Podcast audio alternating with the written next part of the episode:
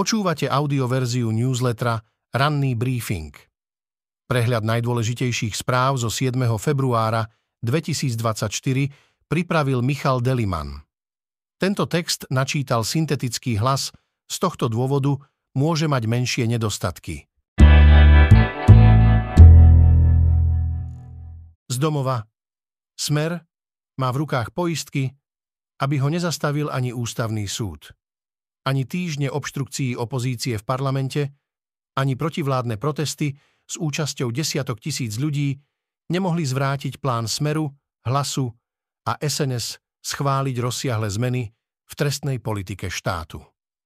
Po pravdepodobnom schválení trestného balíka väčšinou poslancov koalície sa stane ústavný súd jedinou inštitúciou, ktorá ich ešte môže zvrátiť. Ústavný súd by však musel konať veľmi rýchlo a rozhodnúť o pozastavení účinnosti zmien ešte pred 15. marcom, keď sa podľa návrhu koalície začnú uplatňovať v praxi.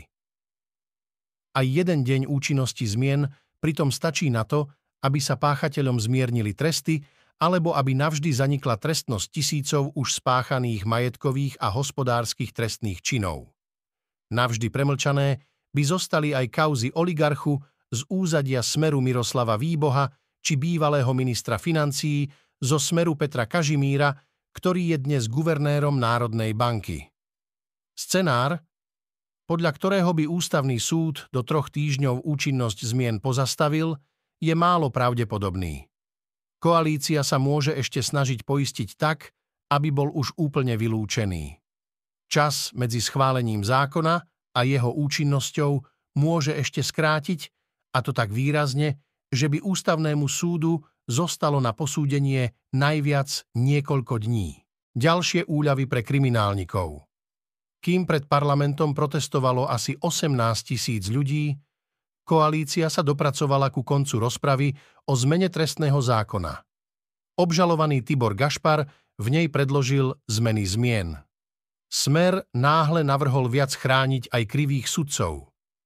Hlasovanie ku kritizovanej novele trestného zákona sa uskutoční dnes. Ústavný súd predstavuje poslednú nádej.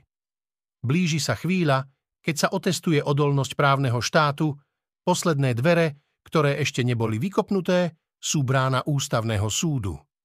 Niet tu inej sily, ktorá by mohla zastaviť Fica.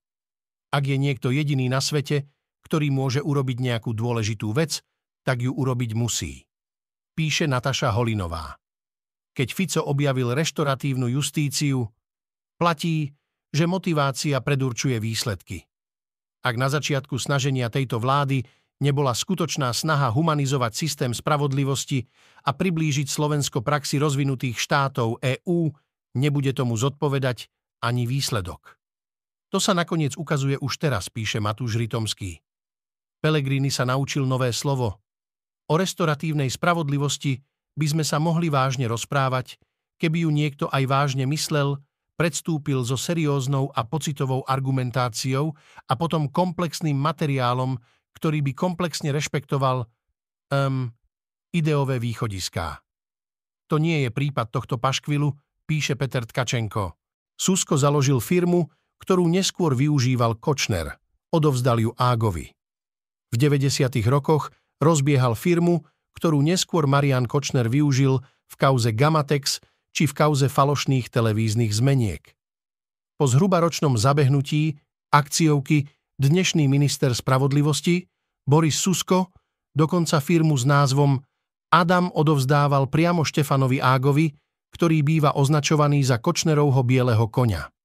Nie je jasné, či sa trojica pri výmene aj fyzicky stretla, no vzhľadom na ich funkcie by to nebolo prekvapivé.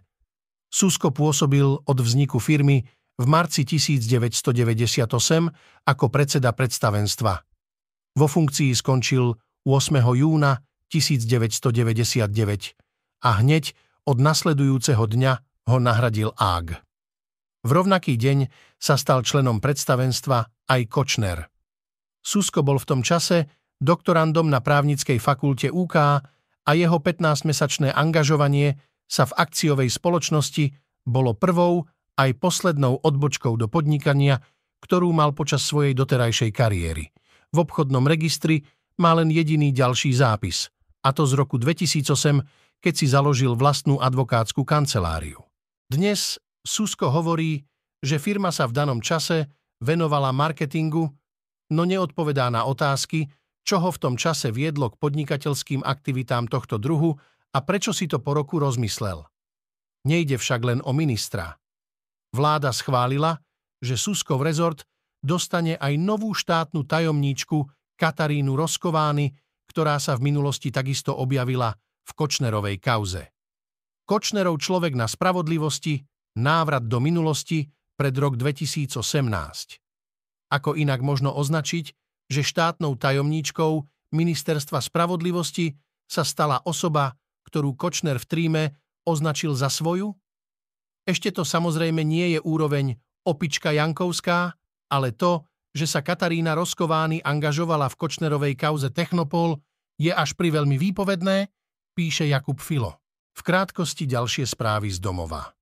Ešte nikdy od roku 2010 nemala žiadna zdravotná poisťovňa toľko peňazí v hotovosti ako dôvera. Ku koncu minulého roka mala na účte podľa Úradu pre dohľad nad zdravotnou starostlivosťou takmer 228 miliónov eur. Poisťovňa Penty by si prvýkrát nemusela brať úver na vyplatenie dosiaľ nerozdeleného zisku. Ústavný súd posúdi ústavnosť časti tzv. kompetenčného zákona účinného od 1. februára. Na zasadaní pléna súd prijal podanie prezidentky Zuzany Čaputovej na ďalšie konanie v celom rozsahu, nevyhovel však jej návrhu na pozastavenie účinnosti napadnutých ustanovení.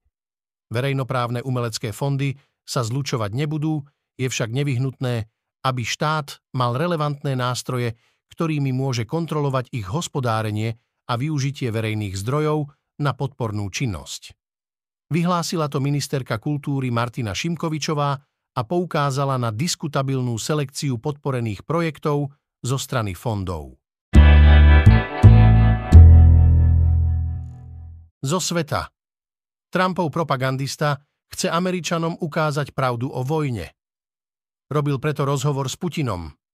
Povinnosťou novinárov je oboznámiť ľudí s tým, čo sa deje vo vojne na Ukrajine. Najlepšie tak, že im o tom porozpráva sám Vladimír Putin.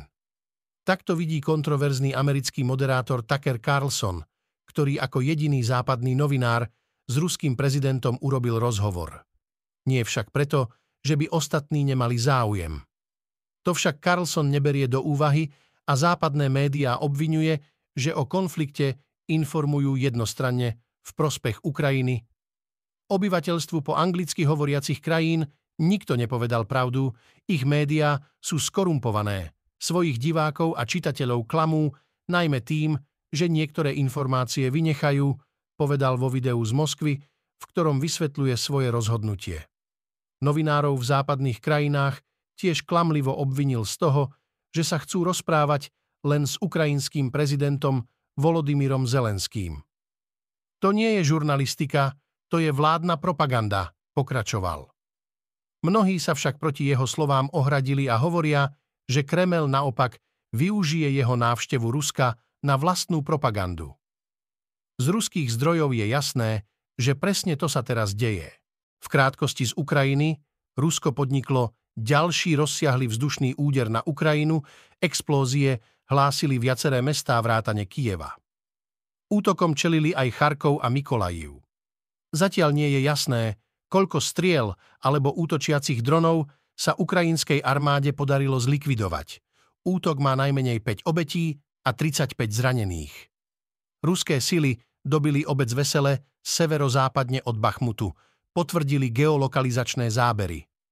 Ruské úrady tvrdili, že vesele zabrali 18. januára, teraz tieto údaje potvrdil aj Inštitút pre štúdium vojny.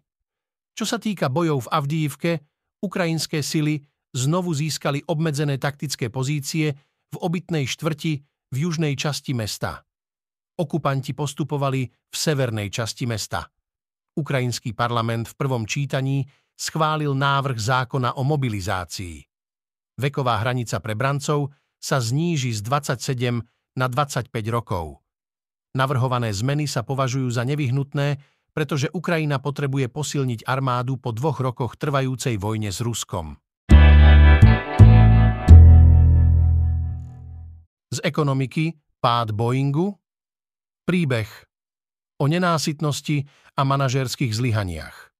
V piatok 5. januára zažilo 177 cestujúcich na linke z Oregonu do Kalifornie drámu na palube. Krátko po vzlietnutí sa vo výške 5 kilometrov odtrhli na Boeingu 737 MAX núdzové dvere. Na palube sa odohrali dramatické scény, dekompresia, vytrhla 15-ročnému Jackovi tričko Tlak vyvrhol von opierky sedadiel, stolíky, odleteli mobilné telefóny a kusy interiéru. Našťastie, pri dverách na mieste 26 nik nesedel a piloti Alaska Airlines bezpečne pristáli. Incident sa udial na novom stroji, ktorý nebol v prevádzke ani dva mesiace. Nehoda sa prešetruje, ale oživila stále čerstvé spomienky na tragédie z rokov 2018 a 2019, keď v priebehu 5 mesiacov zahynulo v lietadlách typu MAX spolu 346 ľudí. Išlo o najväčší škandál v histórii Boeingu, ktorý nemal v modernom letectve období. Boeing sa stal učebnicovým príkladom manažérskych zlyhaní. Uprednostnenie zisku pred kvalitou dokázalo nahlodať reputáciu firmy, ktorá bola kedysi americkým symbolom inovácie. V krátkosti ďalšie správy z ekonomiky. Okres Veľký Krtíš patrí medzi najchudobnejšie regióny Slovenska s jednou z najvyšších nezamestnaností. Už onedlho by mohlo v priemyselnom parku v Malom Krtíši nájsť prácu viac ako 200 ľudí. V novej hale bude prebiehať montáž dielov a strojov určených pre fitness. Pôdohospodárska platobná agentúra bude mať od nástupu vlády premiéra Roberta Fica už štvrtého riaditeľa. Novým šéfom sa stal Marek Čepko. Do funkcie nastúpi po Vladimírovi Urmaničovi, ktorý v nej pôsobil iba od januára 2024. Minister pôdohospodárstva Richard Takáč hovorí o dynamickej obmene. Poslanci Európskeho parlamentu prijali nové pravidlá na zabezpečenie okamžitého transferu prevedených finančných prostriedkov na bankové účty retailových zákazníkov a podnikov v celej EÚ. Okamžitý prevod sa má vykonať bez ohľadu na deň alebo hodinu a peniaze musia prísť na účet príjemcu do 10 sekúnd. Zo športu. Provinčný klub zo Slovenska vyrába miliónových hráčov – trúfa si na európsku veľmoc. Ak by futbalová Emeška Žilina dnes mohla stiahnuť všetkých aktívnych hráčov, ktorí prešli jej akadémiou, tak by vytvorila mužstvo s reálnou šancou hrať skupinu Ligy majstrov. Takýto tým by mal hlavne v obrane európske až svetové parametre. Aj väčšina hráčov základnej jedenástky slovenskej reprezentácie prešla Žilinskou akadémiou. Sedemnásobný slovenský majster v posledných rokoch už nezbiera trofeje, za to je na slovenskej scéne jasným obchodným lídrom. Za posledných 10 rokov Žilina zinkasovala za predaj hráčov viac ako 40 miliónov eur, čo je na Slovensku absolútny rekord. Niektorí z nich pôsobia v najlepších ligách sveta, dokonca hrajú vo svetových veľkokluboch. Ich cena šla extrémne hore, v niektorých prípadoch ide o desiatky miliónov eur. Stopéri Dávid Hanko a Milan Škriňar patria na svojom poste medzi európsku elitu. Ak by chcel dnes niekto kúpiť oboch, tak by musel zaplatiť sumu okolo 100 miliónov eur. Z vedy a techniky, vízia budúcnosti, ako Apple prechádzajú veci, ktoré by ostatným firmám zlomili väz. Začalo sa to pred 11 rokmi. Spoločnosť Google dokázala zhmotniť budúcnosť počítačov, ktoré používatelia nosia na hlave a ktoré im pred očami zobrazujú relevantné informácie o okolitom svete. To všetko v podobe jednoduchého rámiku s malým projekčným kryštálom. Google Glass boli prvým skutočným systémom rozšírenej reality a doteraz sa k nemu nikto nepriblížil. Napriek snahám spoločností Meta a Apple zostávajú najbližšie k ideálu prepojenia ľudskej mysle, počítačov a reálneho sveta. Pretože Google nie je z Cupertína, projekt Google Glass implodoval. Nebolo to len vinou vysokej ceny alebo slabej výdrže, ale aj pre odpor verejnosti. Apple Vision Pro má za sebou pár dní na trhu a už teraz je jasné, že nehrá podľa rovnakých pravidiel. Spoločnosť zúžila prísľub rozšírenej reality na možnosť premietania dvojrozmerných okien aplikácií na pozadie reálneho sveta. To je málo, veľmi málo. V krátkosti ďalšie správy z vedy a techniky. Bezpečnostné nastavenia v aplikáciách pravdepodobne neodstránia systémové problémy, ako sú predátorské správanie alebo algoritmy, ktoré zobrazujú škodlivý obsah.